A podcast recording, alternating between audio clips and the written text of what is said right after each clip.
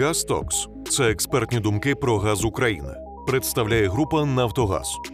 У сьомому епізоді GasDocs Олександр Кондрат говорить про перспективні напрямки розвитку ресурсної бази, технології, які потрібно залучати для розробки наявних і виснажених родовищ.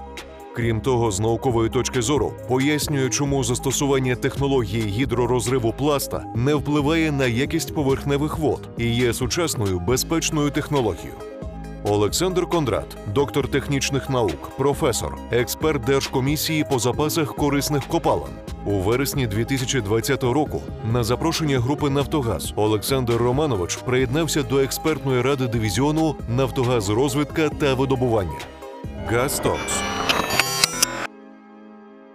Наука не стоїть на місці, компанії розвивають ці технології. Шебелинка взагалі унікальне родовище. З 60-х років на Шебелинці вчилися видобувати газ практично весь Радянський Союз. Основне завдання є стабілізувати видобуток. І щоб цей видобуток був прибутковий, тому що компанії інакше не можуть працювати і видобувати нафту і газ.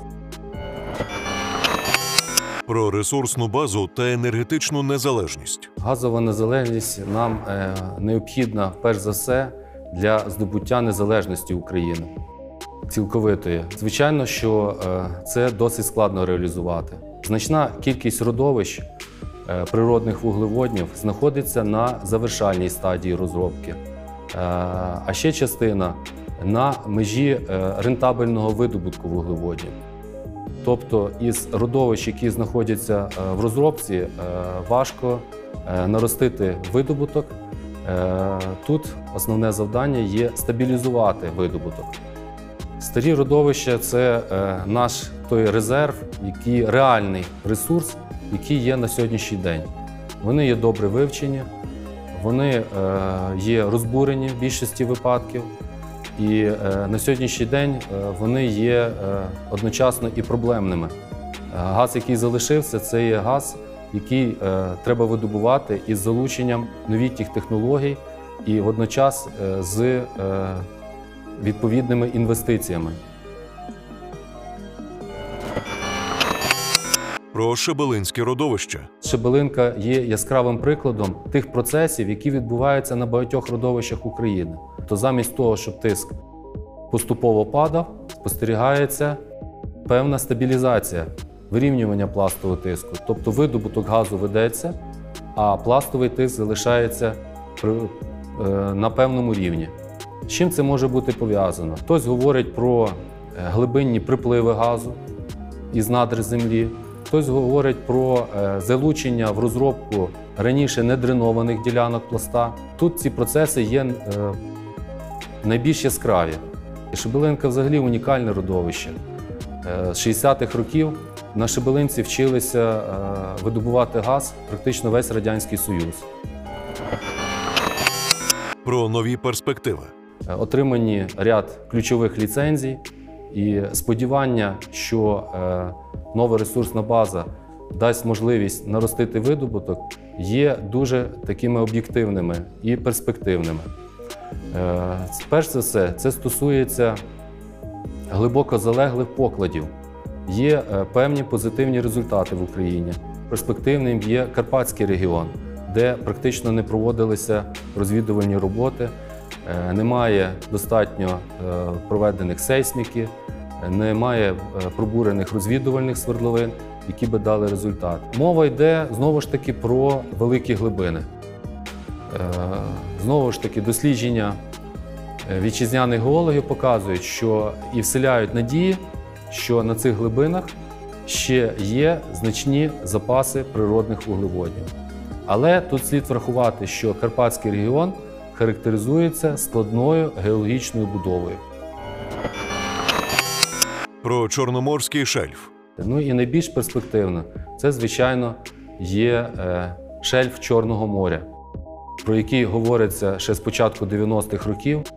Основні запаси зосереджені, як показує сейсміка, на глибинах води 150 і до 2000 метрів глибини води тільки. Тобто тут ми вже не зможемо поставити стаціонарну платформу, яка би опиралася в морське дно. Тут йде мова про напівзанурені, плавучі морські платформи, тут йде мова про технології, які дозволяють розташувати безпосередньо обладнання на дні моря, і тільки по трубопроводу ми будемо отримувати природний газ. От це наше майбутнє. Майбутнє Чорного моря, того сектору, який в нас на сьогоднішній день є. Адже Румунія, Туреччина активно освоюють шельф Чорного моря і мають певні позитивні результати. Про технології. В останні роки активно впроваджуються колтюбінгові технології, технології гідравлічного розриву пласта, очищення привибійних зон шляхом проведення різноманітних кислотних оброблень, вуглеводневих розчинників використання і інших технологій. Наука не стоїть на місці, компанії розвивають ці технології, і при залученні постійних інвестицій ці технології слід впроваджувати і в Україні, але також і не відкидати вітчизняні розробки. Як показує практика, в більшості випадків продуктивні пласти газонасичення знаходяться на значних глибинах. Це 3000 метрів і більше. І проведення гідравлічних розривів пласта, утворення тріщин на цих глибинах ніяк не може бути пов'язано із поверхневими водами, які використовує населення. Хочу запевнити, що таких загроз гідравлічний розрив пласта не несе.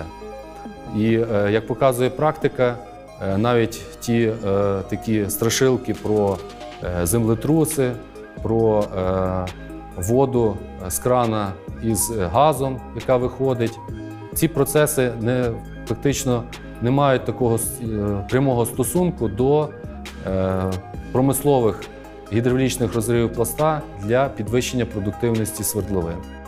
Ці побоювання не мають ніякого підґрунтя і, відповідно, треба вести роз'яснювальну роботу, треба пояснювати громадам місцевим, для чого це робиться, як це робиться, які можуть бути наслідки. І я думаю, що люди після таких розмов, після таких пояснень будуть заспокоєні. Про державну підтримку.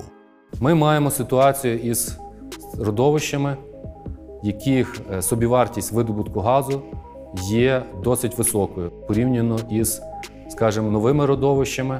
Потрібно запровадити диференційований підхід, який би дав можливість навіть із старих родовищ вести видобуток на сьогоднішній день, і щоб цей видобуток був прибутковий, тому що компанії інакше не можуть працювати і видобувати нафту і газ. Що стосується нових родовищ, тут на етапі освоєння запасів тої самої розвідки вкладаються дуже великі кошти.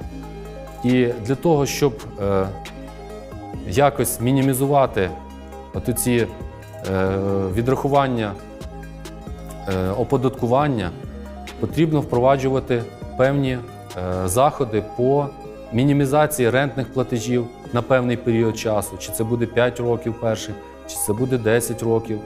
Треба до цього питання підходити з точки зору і інтересів держави, і інтересів компаній, які ведуть видобуток природних вуглеводнів. GasDocs – це експертні думки про газ України. Представляє група «Нафтогаз».